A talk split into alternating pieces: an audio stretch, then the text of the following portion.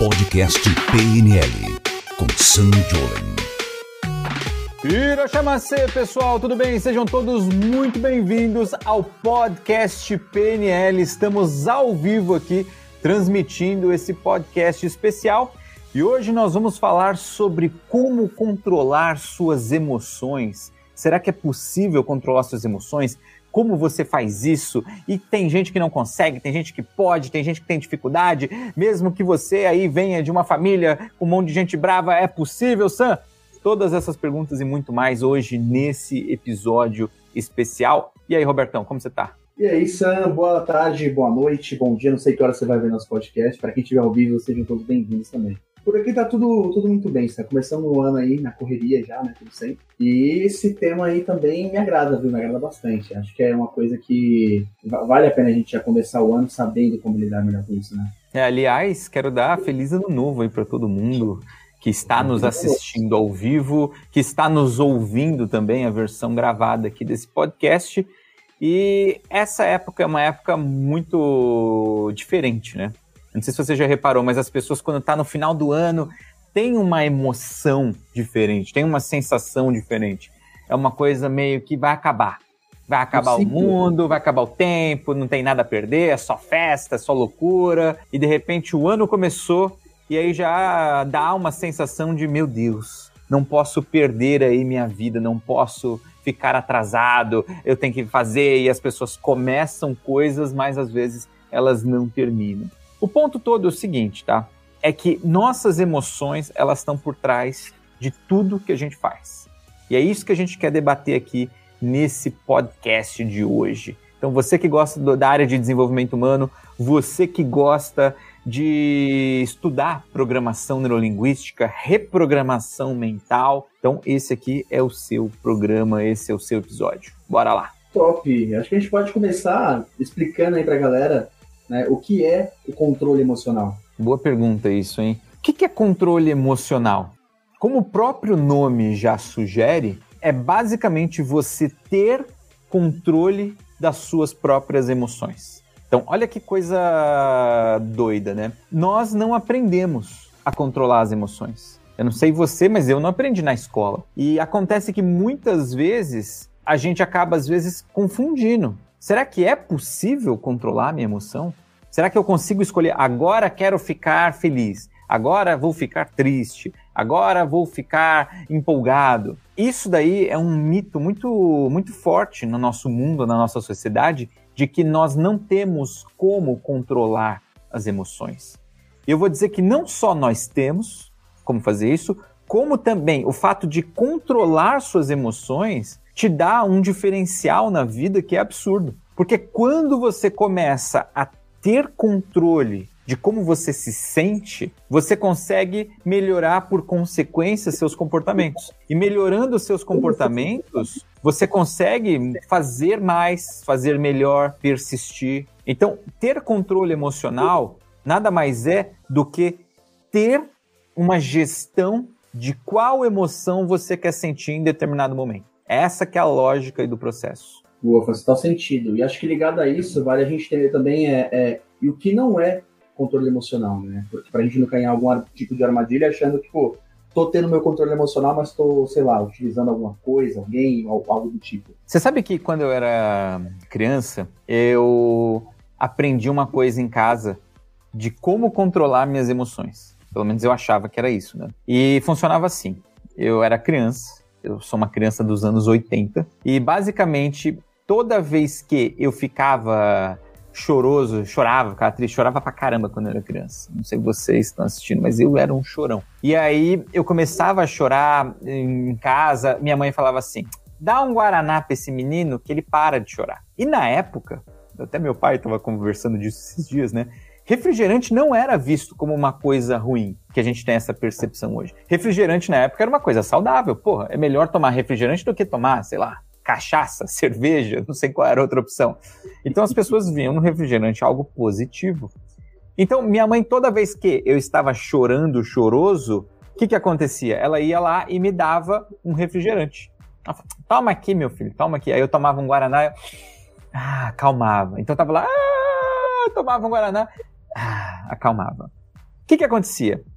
Esse elemento externo, o Guaraná, ele era uma substância que eu usava para controlar minhas emoções. Qual era o lado bom? É que, pô, legal, eu conseguia controlar minha emoção. Então, se eu estava desesperado, eu ia lá e tomava. Seria mais ou menos o equivalente à água com açúcar, não é? Os antigos não tinham isso? Não, dá uma água com açúcar para ele que ele acalma. A pessoa vai ficar mais calma. Era meio que isso, era literalmente uma água com açúcar, mas com gás.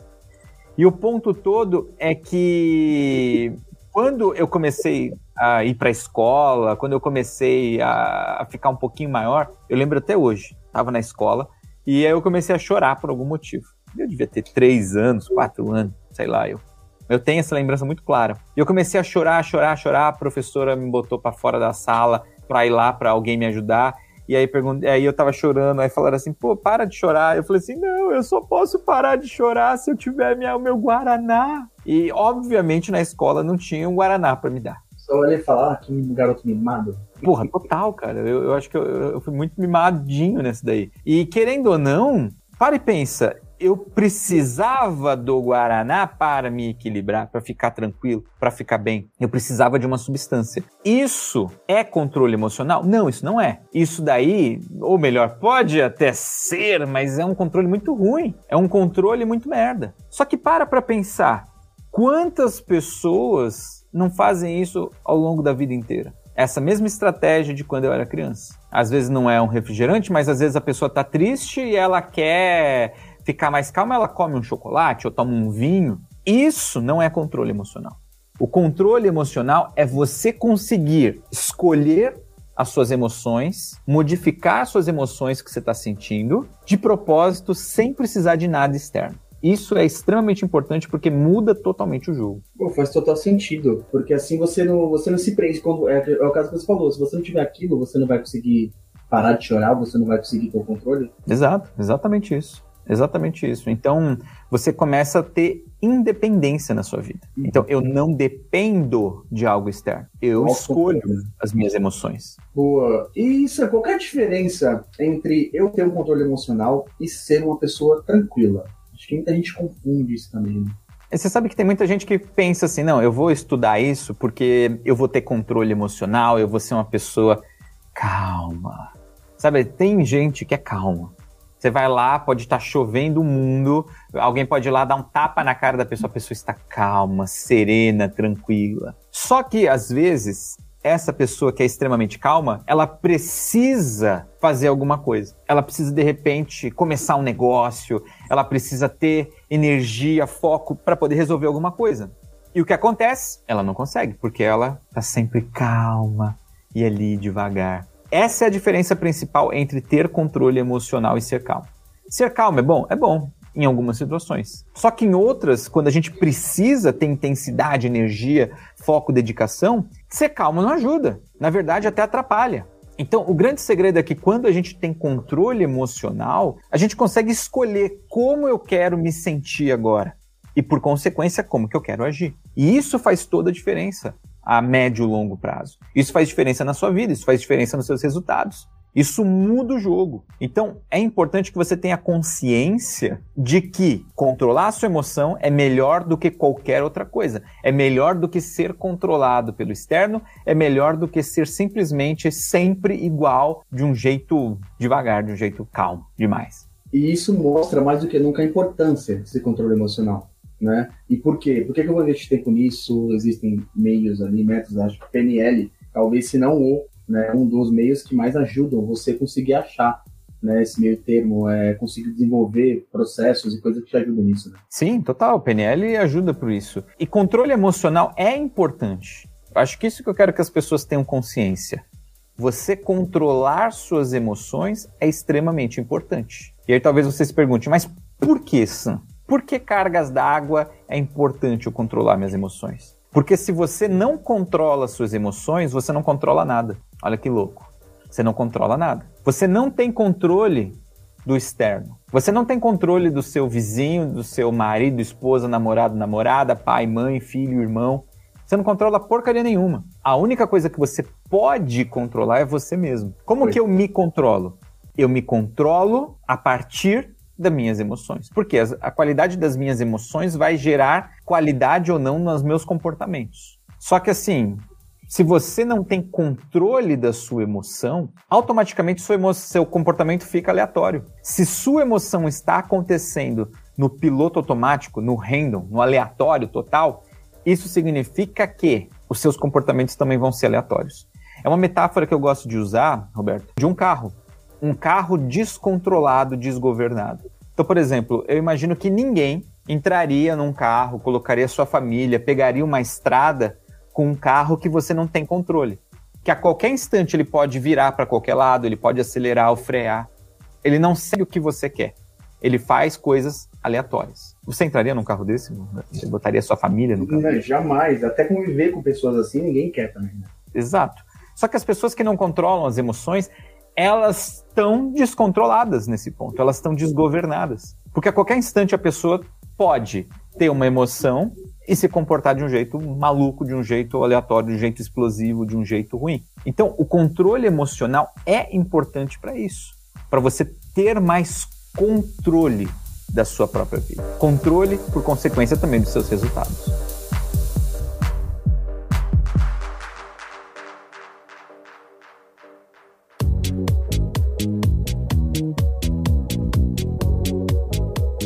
Você tem exemplo de, de casos assim que você já viu, já presenciou, é, seja de pessoas ou situações? Você pode é, evidenciar pra gente? Eu tenho um monte de, de exemplo disso, porque nesses últimos, completando agora 18 anos de carreira que eu ensino reprogramação mental, PNL, técnicas de desenvolvimento humano, eu já tive muitos casos que eu atendi como terapeuta, muitos casos que eu tive alunos que passavam por isso. Então, por exemplo, eu lembro uma vez um caso de uma aluna que ela era cabeleireira. E ela era super bem sucedida, ela tinha um salão e tudo mais. Só que ela vivia um pandemônio em casa. E a grande verdade é que ela era uma pessoa extremamente explosiva. Então ela dizia que ela não era explosiva, ela era intensa, né? Ela sentia intensamente, se comportava intensamente aquilo que ela estava vivendo. Acho, acho que é a maior desculpa que a galera utiliza, né? Ah, eu sou intensa, eu sou uma pessoa muito, com um emocional muito forte, alguma coisa do tipo. Tipo, a principal. É, exatamente isso. Não, ela, ela tinha uma desculpa melhor que essa. Ela falava: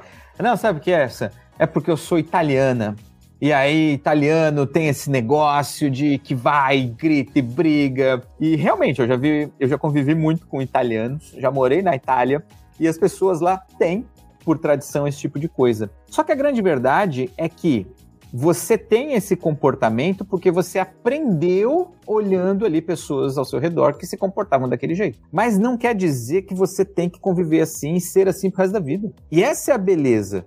Você pode começar a escolher como você quer se comportar. Então ela, ela explodia muito rápido, principalmente com o marido. Então o marido dizia alguma coisinha que não era o que ela esperava, o que ela queria, e ela pá, explodia, explodia muito. Então, o que, que aconteceu? A gente basicamente fez um processo para ela ganhar controle das emoções dela. Então, em vez dela ir explodir de um jeito absurdo, ela de repente uf, acalmava, ficava tranquilo. E de repente ela conseguia manter mais calmo, o relacionamento estava quase acabando, quase sendo destruído. Nossa, ficou uma incrível beleza, de repente eles começaram a se dar melhor. E por quê? Porque para ele era um absurdo aquilo. Ele não aguentava aquele tipo de comportamento.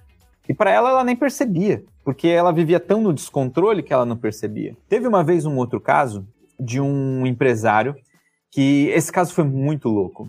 Foi, ele era um cara muito rico, ele é até hoje um cara muito bem sucedido.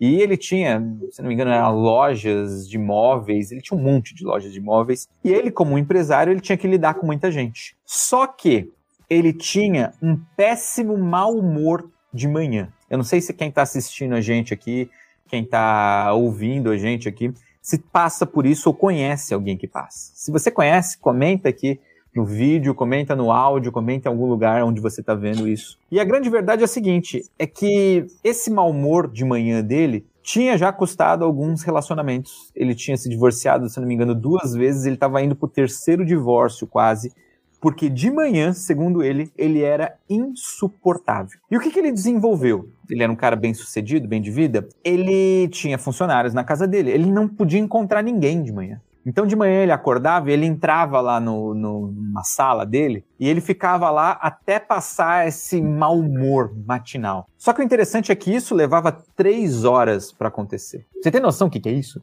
Você perde tempo precioso. Você podia fazer muita coisa, interagir muito com muita gente e tudo mais. Né? É, mas o que, que ele fazia? Ele ficava três horas ali. E nessas três horas ele não podia ficar usando muito telefone, ele não podia interagir com outras pessoas. Por quê? Porque ele estava num estado emocional muito merda. E qual foi a grande sacada? Ele não sabia se ele queria trabalhar muito isso ou não, ele achava que era uma coisa que ele tinha. Que ele tinha nascido com isso, ele ia morrer com isso, e esse mau humor era, sei lá, era dele.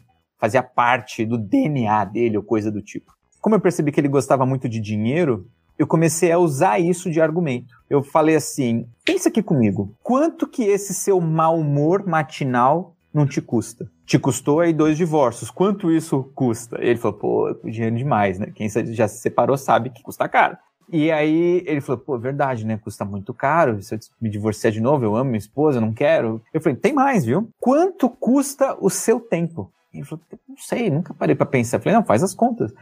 Coloca no papel quanto você ganha por mês, divide em quantas horas você tem disponíveis por dia para trabalhar e tira uma média.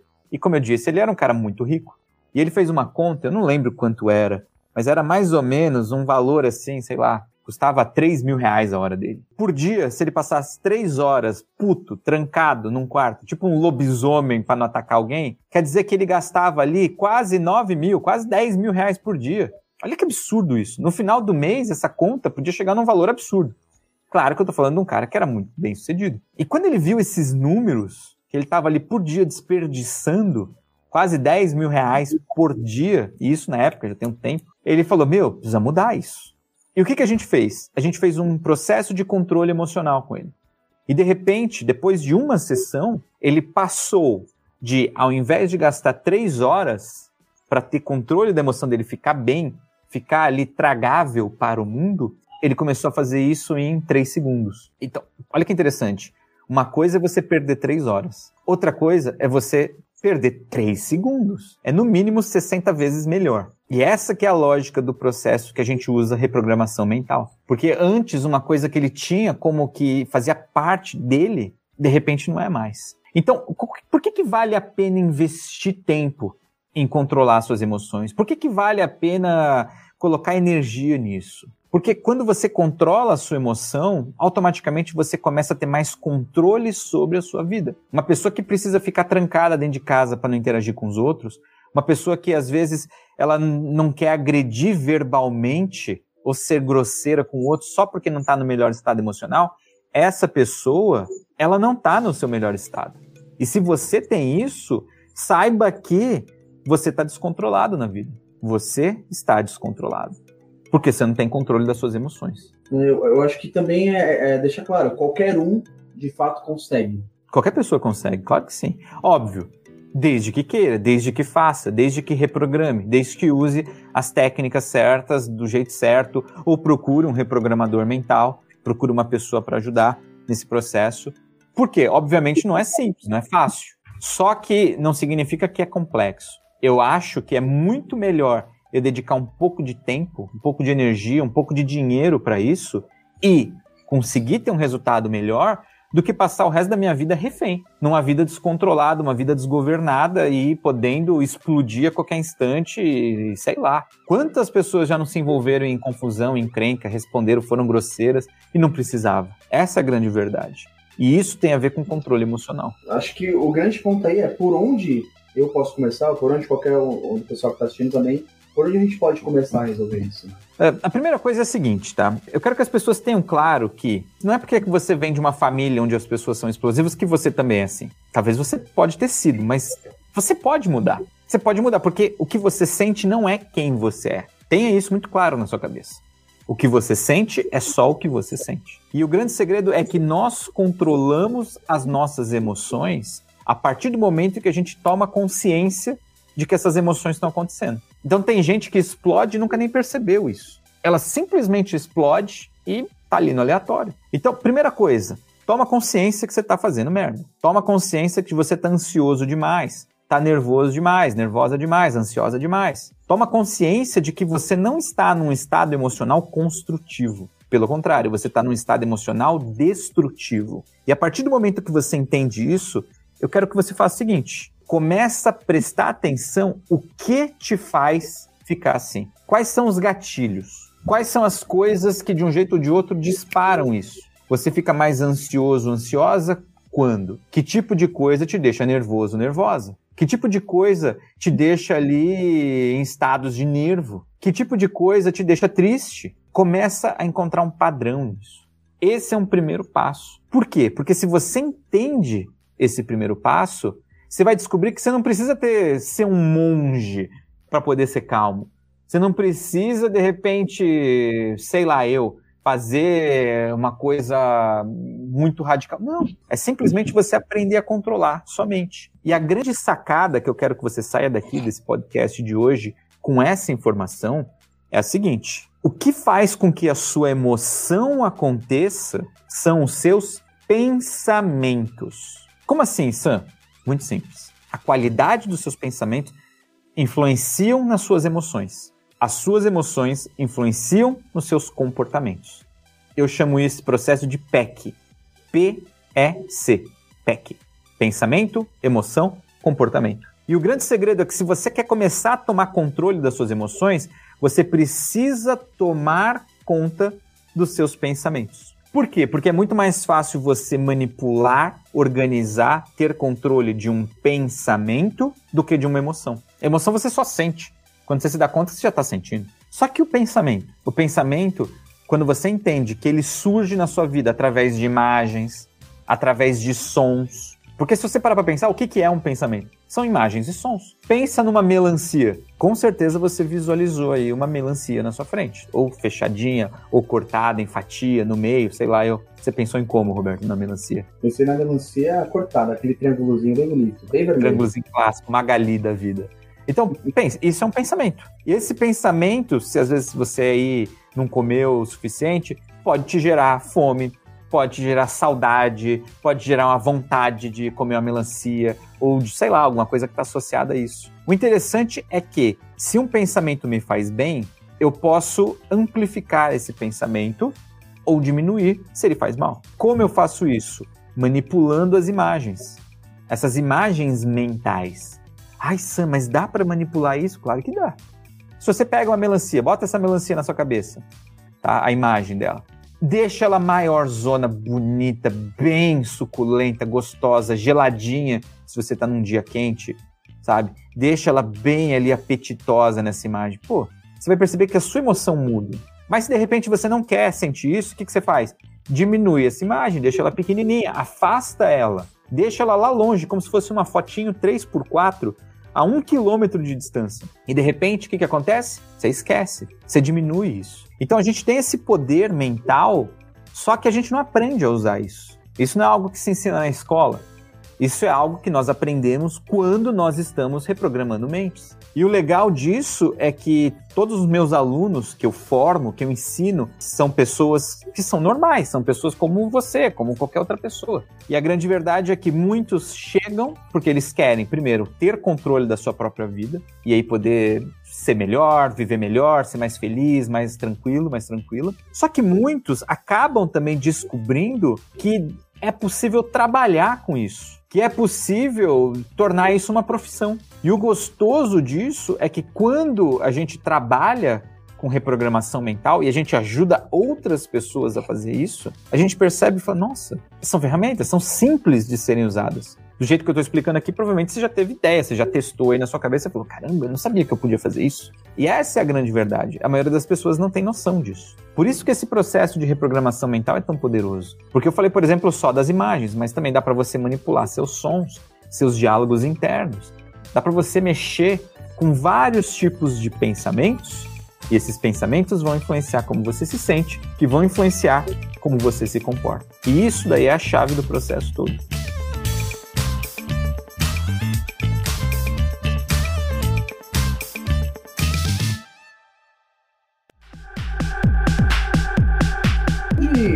Mais erra quando tenta fazer isso? Aprender ou aplicar técnica ou qualquer coisa desse tipo?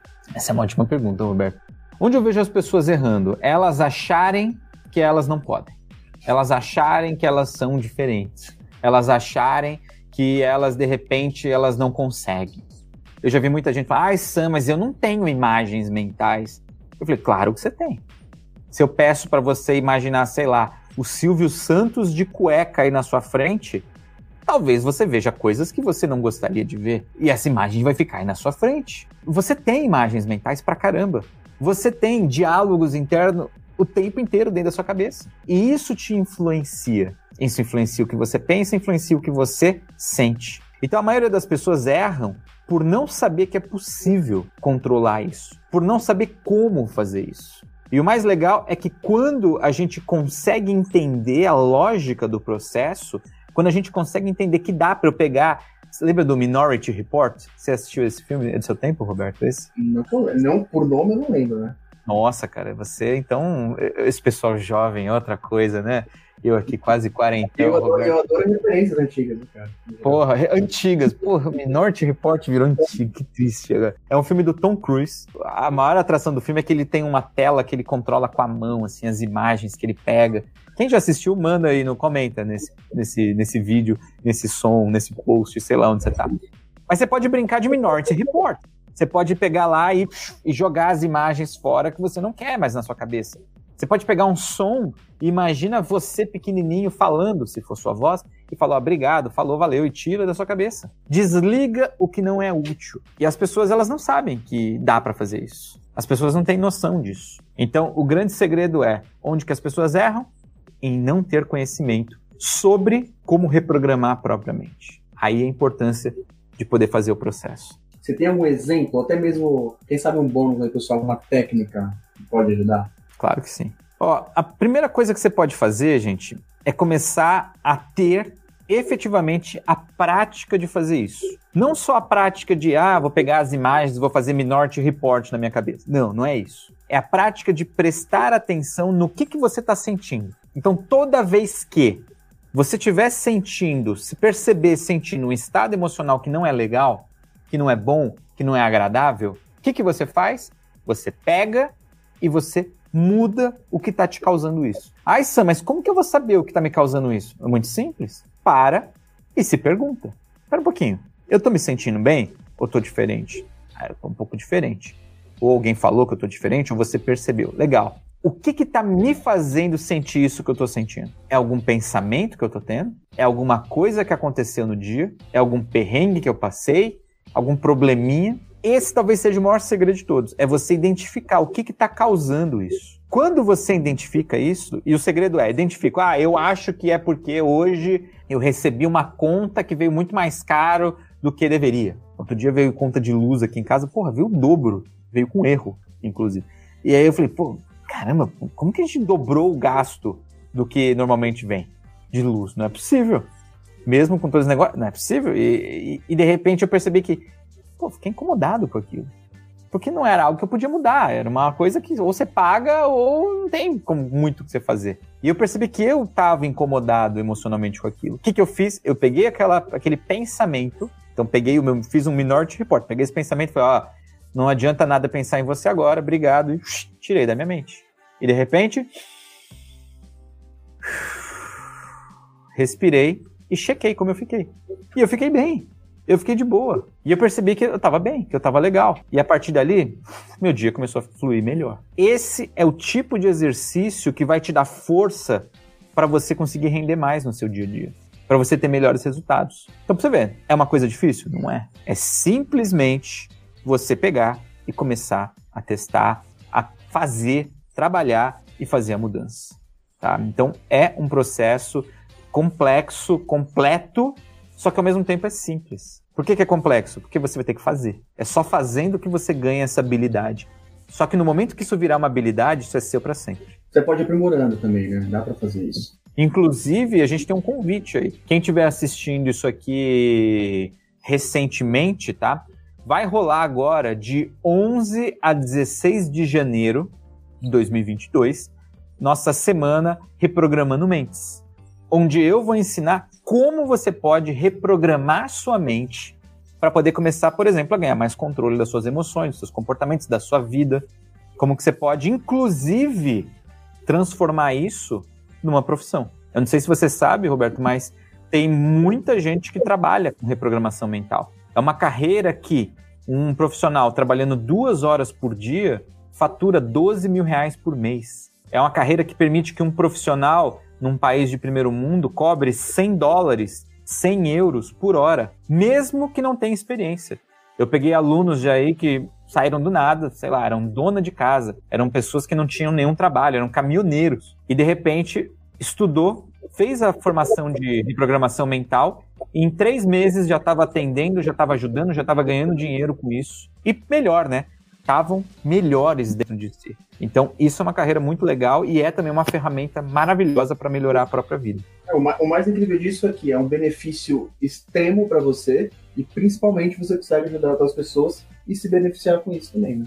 São três ganhos em um, diria. É um ganha, ganha, ganha. Todo mundo está ganhando. Essa é a melhor coisa que existe. Se inscreve, link na bio do Instagram do Sam. Então, se alguém ainda não se inscreveu, é só lá no Instagram do Sam, arroba no Instagram. Pessoal, obrigado, gratidão aí quem participou com a gente ao vivo, pelo Instagram, pelo YouTube.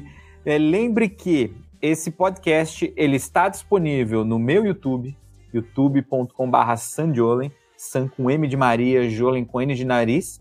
E também ele está disponível no Spotify e nos distribuidores agregadores de áudio por aí.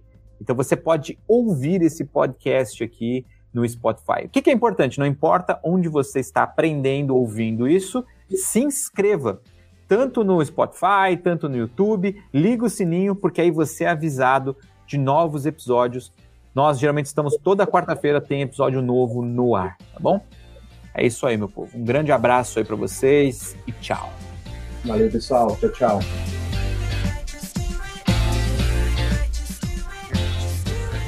Você ouviu o podcast PNL com Sam Jolen.